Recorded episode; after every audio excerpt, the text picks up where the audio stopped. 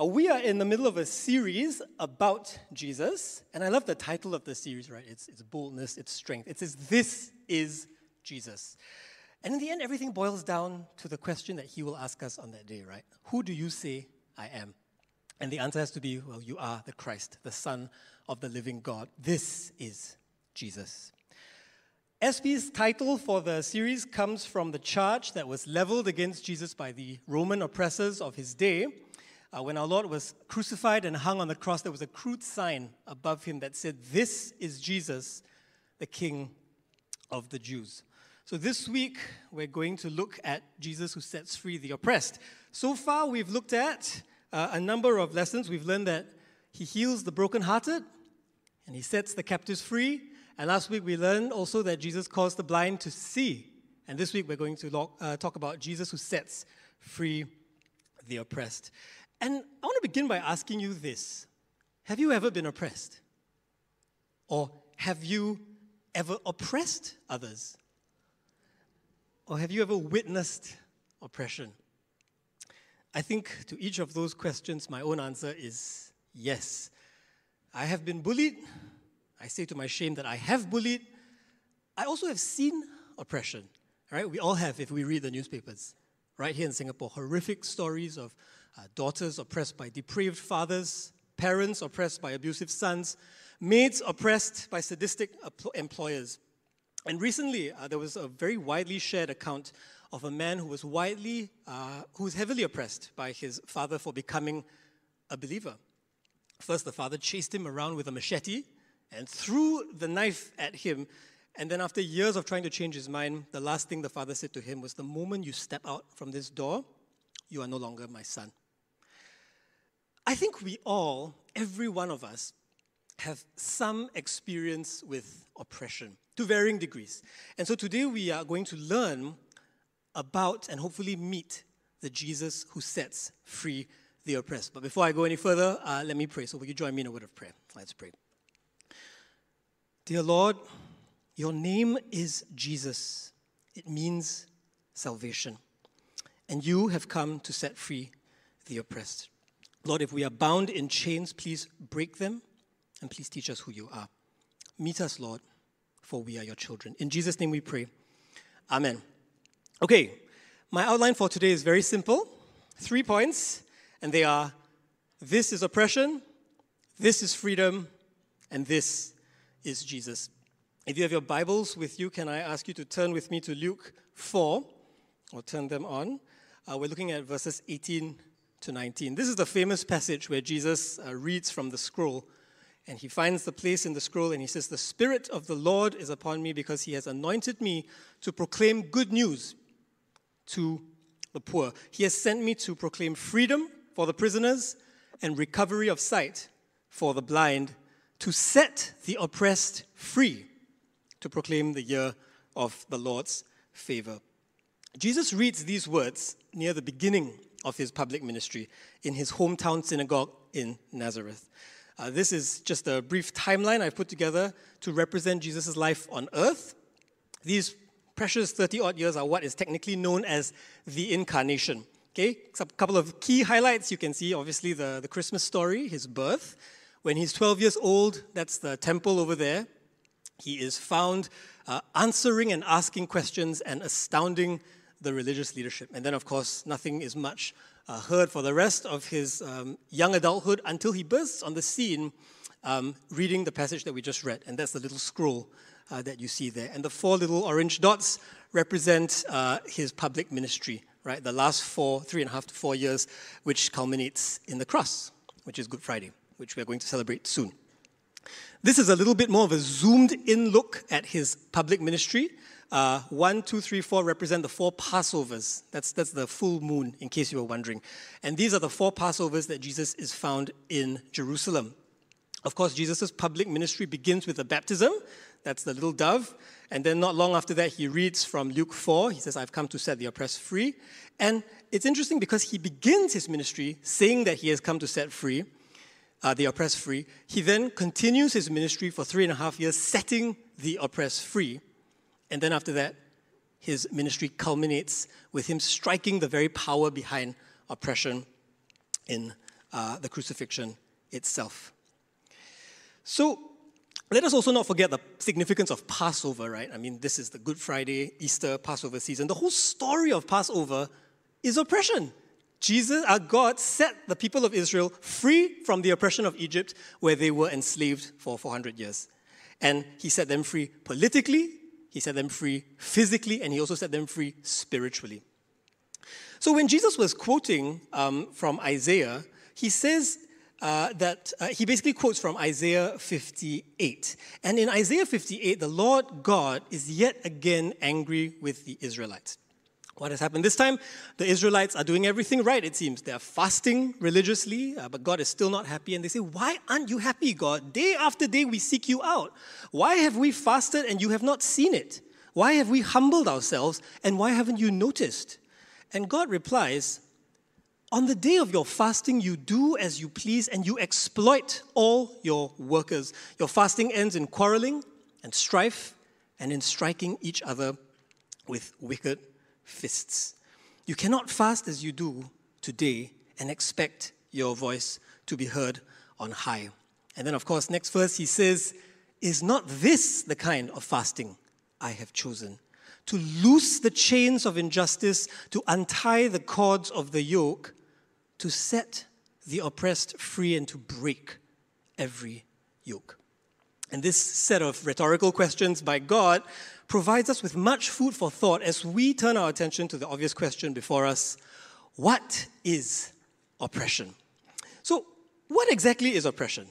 I mean, I think we all somehow intuit what this word means, right? Sort of mean, bullying. Um, the clue is in the word itself uh, to press against or to press down upon. Some dictionaries define oppression as the unjust or cruel exercise of authority or power. Um, and the verse that we just read suggests that oppression is doing as you please, exploiting your workers, and quarreling and strife and striking each other with wicked fists. I like the distinction that um, Elder David made a couple of weeks ago when he was preaching about setting free the captives. And he said that captivity is like uh, animals in a zoo, right? Three hot meals a day. Uh, they definitely live much cushier lives than their wild cousins. Uh, captivity may sometimes be fun. Well, oppression never is. Oppression is never so. So there are many kinds of oppression, obviously, but I want to focus on two, and that is physical oppression and spiritual oppression, both of which Jesus sets us free from. And of course, uh, there are many different types of physical oppression, many different types of spiritual uh, oppression. I originally had a long list, but I, I, cut it down. And so I'll talk about uh, disease, and death and demons and dogma and finally damnation in uh, increasing degrees of severity, as it were. And so let me begin uh, with the first example of physical oppression I have, and that is disease. Now, the gospel is obviously full of accounts of Jesus healing the sick. I think we're all familiar with that, right? The centurion's daughter, Peter's mother in law, the woman with the issue of blood. Um, there are just so many accounts to speak of um, Jesus' ability and his willingness to heal. The example that I have uh, for us today is the 10 lepers. The 10 lepers. And uh, we read that Jesus is on the way to Jerusalem. He passes between Samaria and Galilee, and he enters a village. And there he sees 10 lepers. Lepers must stay away from everyone else. They must be in uh, indefinite quarantine because otherwise they might pass their leprosy to others. And so, obviously, uh, as we may well know, it is uh, not nice to always be socially distanced from your society. And so they all lift up their voices and say, Jesus, Master, have mercy on us. And when he saw them, he said to them, Go and show yourselves to the priests. And as they went, they were cleansed. Jesus granted the diseased their recovery. Sometimes this happens immediately, like the centurion's daughter, right? At that very hour, she was healed. Sometimes it happens in stages, like the blind man that Pastor Darren uh, taught us about last week. And sometimes it happens as they obey, like these lepers uh, who were cleansed as they went. And even today, Jesus frees us from the oppression of disease. Sometimes this is through medication, sometimes this is through sheer miracle. Sometimes our bodies simply rest and recover by themselves. Don't discount that. Don't discount that. Your body healing of itself as it rests and recovers is actually nothing short of a miracle. I mean, you try dropping your coffee mug in the kitchen and then putting all the shards in the fridge for six months, and you see whether at the end of that six months that coffee cup restores itself. It doesn't. The fact that you can uh, bust your knee, twist your shoulder, catch COVID, and two weeks, two months, two years later, you have improved, that in itself is a miracle. And Jesus frees us today even from the oppression of disease. The second example that I have is of uh, death. Right? This is the oppression that is upon us all.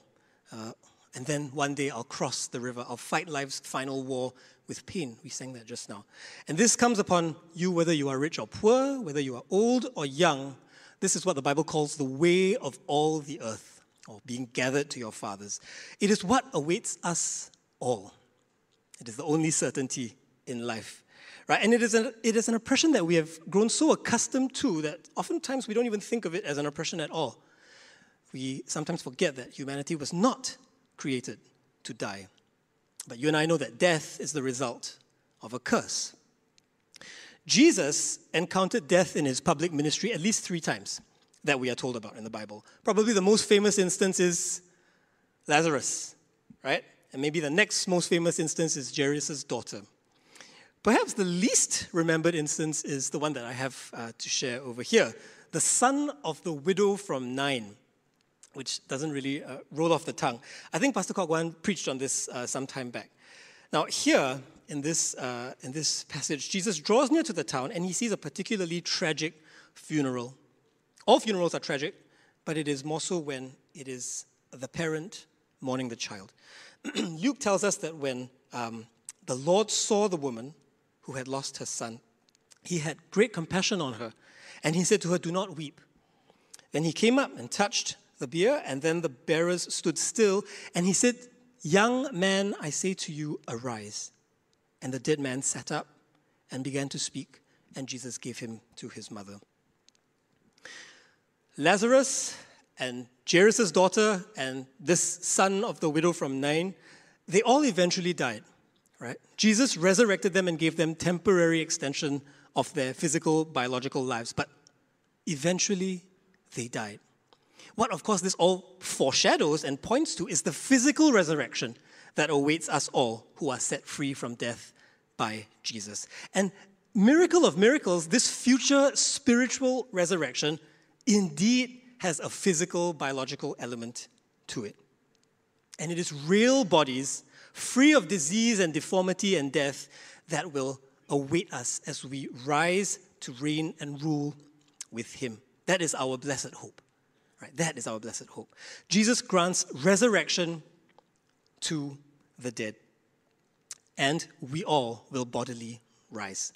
And this idea of, you know, Jesus granting resurrection to the physically dead, but actually pointing to a spiritual resurrection, which in fact leads to physical life in the end, points us nicely to our second set of oppressions, and that is spiritual oppressions. Again, there are many aspects. I just want to share three. Uh, and as I mentioned, again, in order of severity, they are demons and dogma and damnation. And I'll explain uh, why I think so in, in just a minute. Interestingly, the type of oppression that Jesus seems to pay the most attention to is not the political oppression that obviously he is aware of. Right? Jesus is born in Roman uh, Judea. Uh, he, uh, his, his head of state, technically, is Herod the Great, and Herod reports to Rome.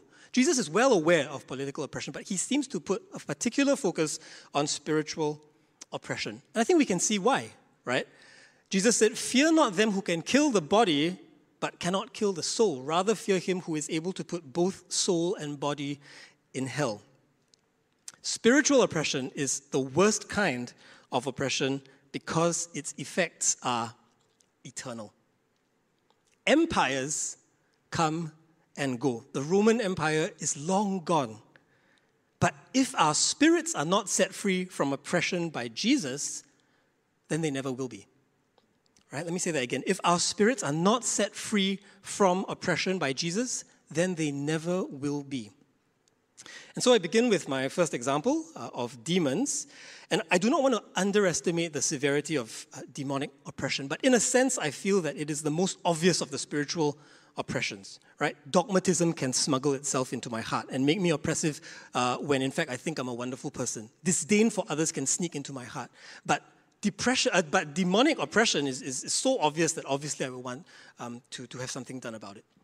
And so in our passage here, we see that Jesus is in synagogue, and a man who has a spirit of an unclean demon suddenly cries out in a loud voice. I mean, can you imagine that? This is a uh, middle of synagogue. Um, you know, they're going through reading the Holy Scriptures. The preacher is Jesus Christ himself, and this guy stands up and shouts, "Ha! What have you to do with us, Jesus of Nazareth? Have you come to destroy us? I know who you are, the Holy One of God." And Jesus rebukes him and says, Be silent and come out of him.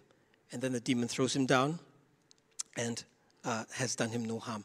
This is just one of the many, uh, just one of the many exorcisms in the Bible that Jesus performs. And each time, what Jesus is doing is setting free those who were spiritually oppressed by the demon or by the demons inside of them.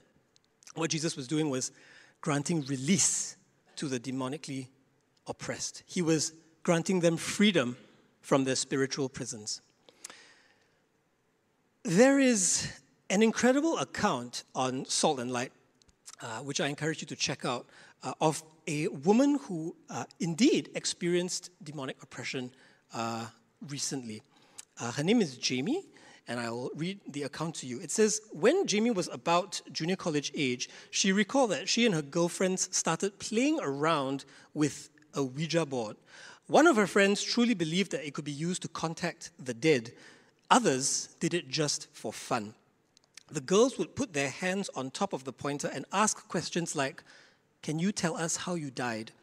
The pointer would then move to certain letters. At the end of each session, they would tell the board, It's time for you to go back. But one day, the pointer started spinning out of control, and Jamie said that it wouldn't stop even after the terrified girls told it to go back. Crying hysterically, the girls dumped the board. When I read this, I, I really had, had goosebumps just, just imagining the scene. Now, Jamie often had nightmares, and she physically felt something breathing down her neck and paralyzing her in her bed so that she was unable to do anything, unable to shout, unable to call out, only able to look at the ceiling in utter fear. And it was only later, after she became a Christian, that she learned to focus on God, to call on Jesus' name, and to let the Holy Spirit guide her. And she says that over time, I learned to claim authority over my body so that the evil spirit has no place over her. And almost without her noticing, the nightmares stopped. And so, this is an incredible account of Jesus continuing to grant release to the demon possessed today.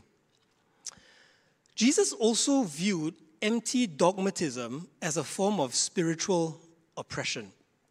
Woe to you, he says to the teachers of the law, because you load people down with burdens and you don't even lift one finger to help them. And in the example that we have before us, the scene is basically that there is an old woman who has been uh, severely oppressed by deformity for 18 years, so much so that she's bent and she cannot stand up straight.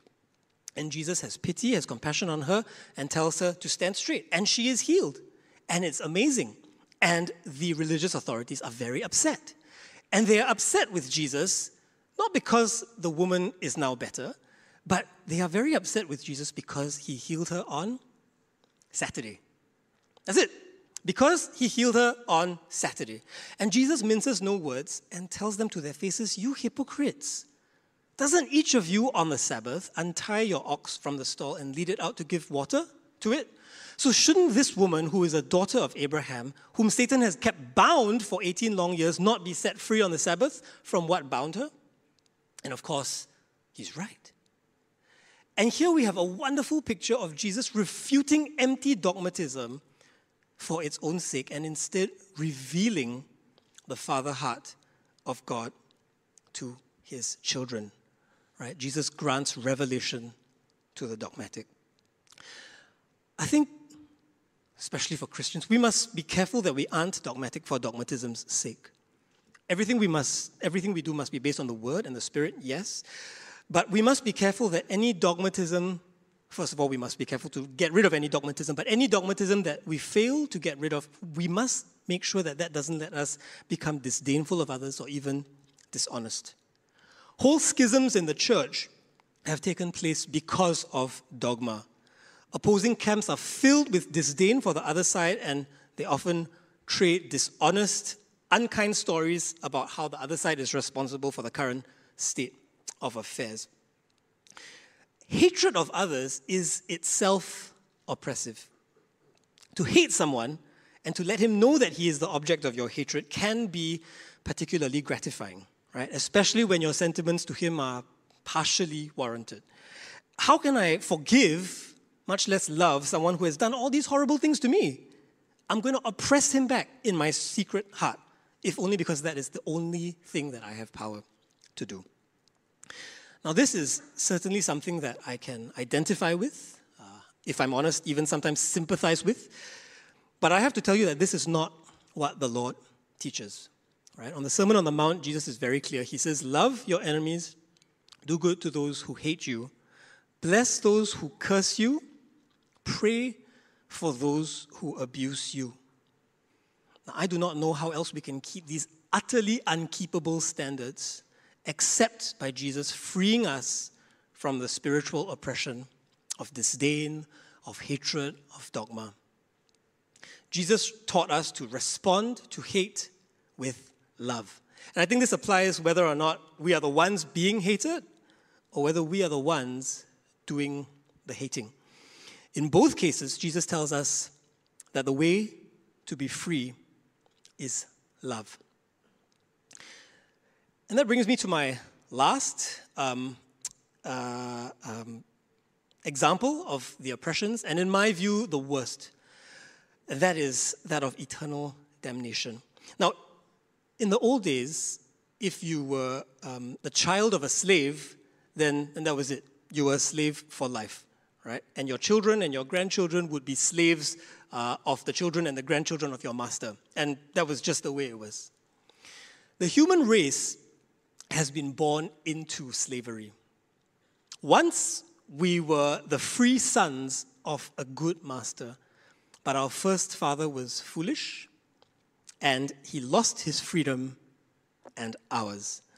And we have been the indentured labor of a cruel master ever since. Jesus came to set us free from that oppression. He came to set us free from damnation. Of course, Satan is not going to let us go for nothing, right?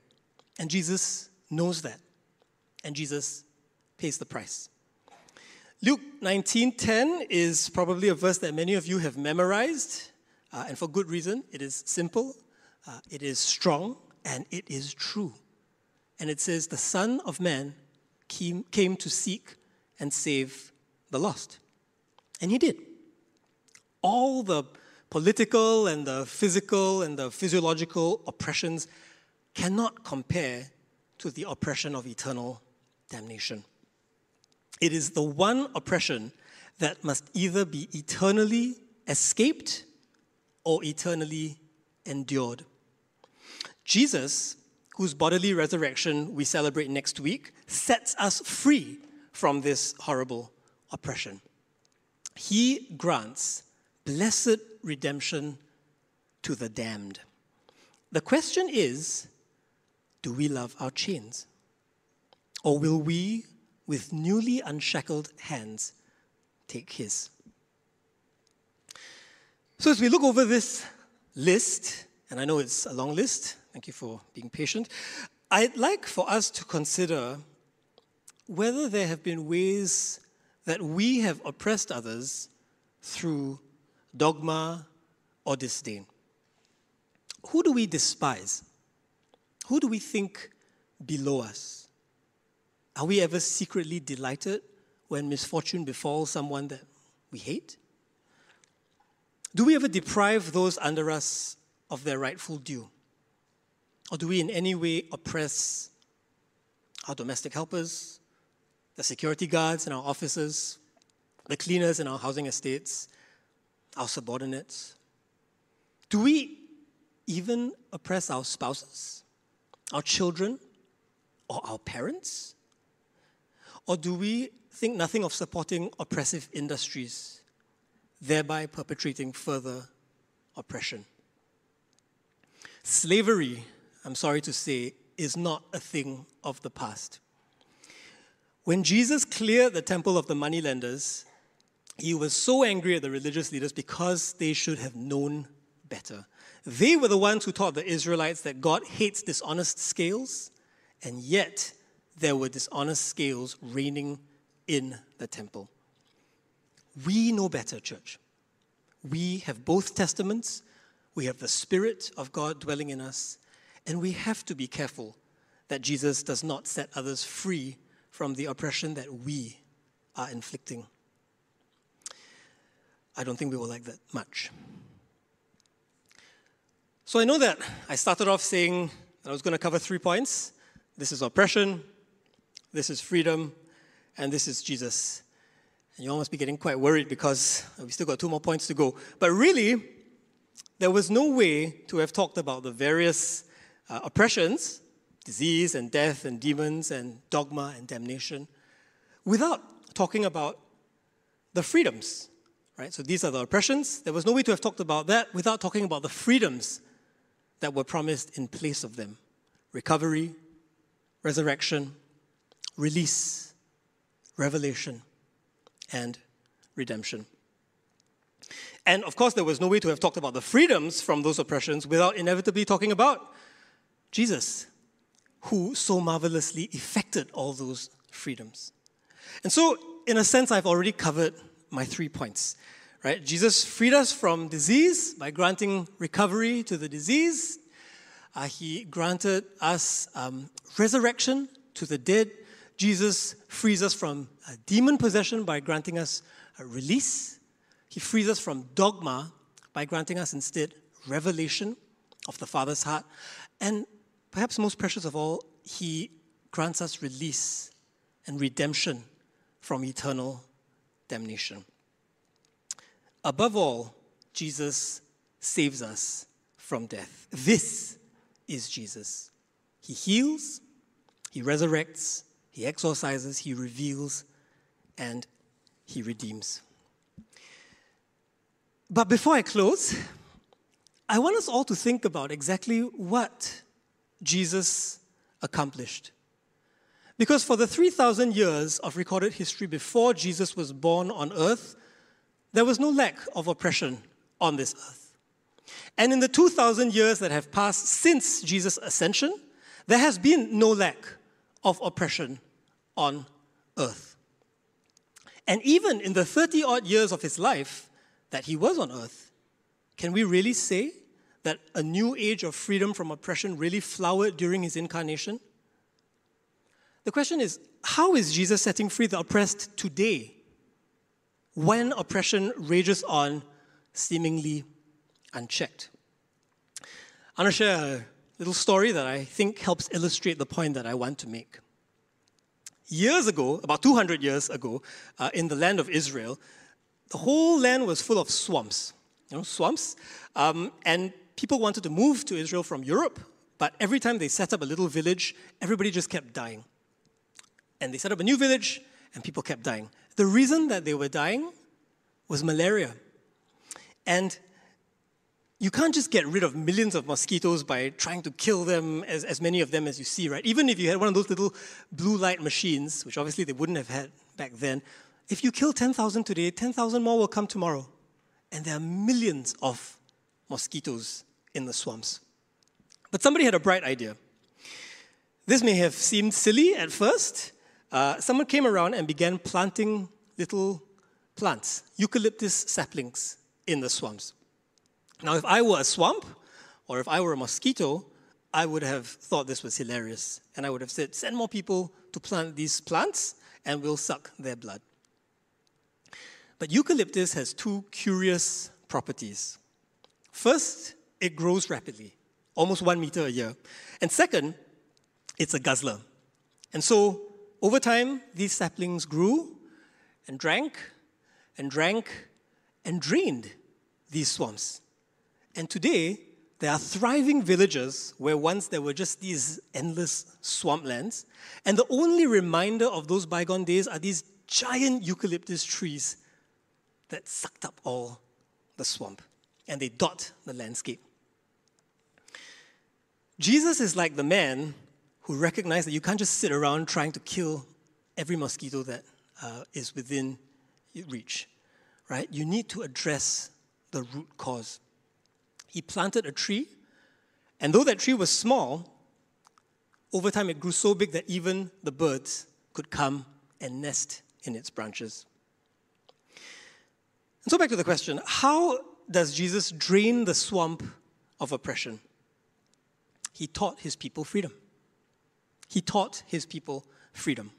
Twelve men, looked over by their contemporaries, spent three and a half years with Jesus and forever changed the course of human history.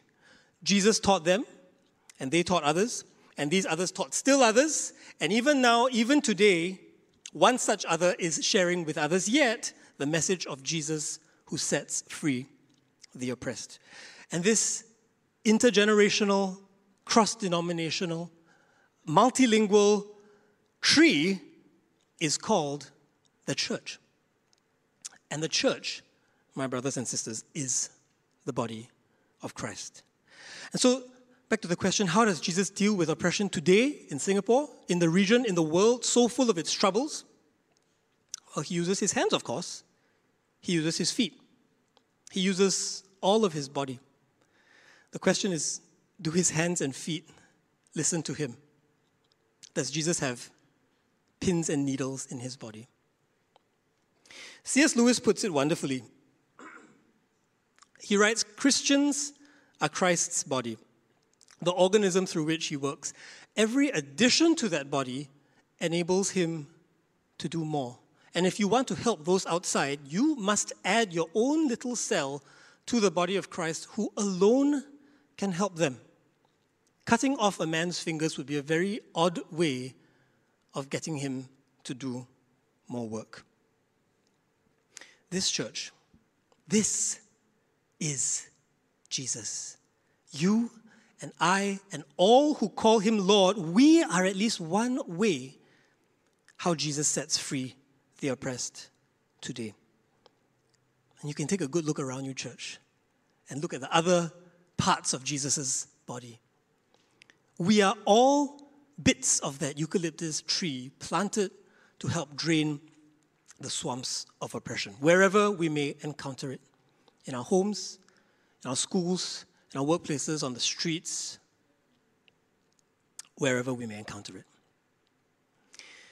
So I know we've been through a lot uh, of content, but if I could just summarize um, very quickly on the point on this is oppression, it is this that Jesus knows oppression and that he hates it. And not only that, he fights it. This is oppression, he fought it. In fighting oppression, whether it was physical or spiritual or political, he invariably set those who were oppressed free. And this freedom that we so deeply prize was the freedom that cost our Lord the worst oppression imaginable. This is freedom. He bought it. And Jesus did not just temporarily deal with oppression during the 30 years that was his incarnation, which is nothing in the scale of uh, recorded history, much less eternity. No, Jesus had a plan. He had eucalyptus saplings. And this plan was something that he taught. This is Jesus. He taught it. Swamp, beware. I have one more short story uh, to share, and then I'll close. Uh, this is a story about a regular neighborhood. All the usual problems that you'll find in any neighborhood dysfunctional homes, youth on the street, broken glass, old folks left alone in their homes, hungry, lonely, oppressed, even though they may not be able to articulate it in those words. And they feel it. They feel chains on their souls. They're weighed down, and there's a heaviness. But new people move in, and these new people try to make friends with the kids, try to run classes, after school programs, get to know the parents, the families a little bit better. They try to love their new neighbors. They try to deliver food to any oldies that can't go out and about by themselves. Even these oldies that need to go to the doctors, they try to accompany them so that they're not lonely, so that they have mobility. In general, they try to be a blessing. At Christmas time, these new neighbors band together just because it's Christmas time and they pack hundreds of presents for migrant workers that most other people would simply overlook. And in a thousand different, imperceptible ways, they begin to make a perceptible difference to their community. And acting as one body, slowly but surely they begin to set free those who are oppressed by loneliness, by relentless competition, the rat race, hurts, rejection, all kinds of physical and spiritual oppressions. Do you recognize these people, church? It's you. It's me. It's us. We have agency, church. Jesus could choose to magic away our oppressions, but he doesn't. He doesn't. We have a role to play in this ongoing battle. So, as the music plays, can I just ask all of us to close our eyes, bow our heads, and let this truth wash over you? My chains are gone. I have been set free because my God and my Savior has ransomed me. Church, are you oppressed? Then take heart. This is Jesus who sets free the oppressed. Church, are you oppressing others? Then be warned. This is Jesus who sets free the oppressed. And, church, are you seeing others oppressed? Then do something about it. We are Jesus who sets the oppressed free. And may He guide His body to do all His good pleasure. Let's pray. Lord Jesus, who sets free the oppressed, free us from anything that oppresses us. Forgive us, Lord, for when we have oppressed others, and fill us that we may be set free to set those around us free from oppression. In your mighty name we pray. Amen.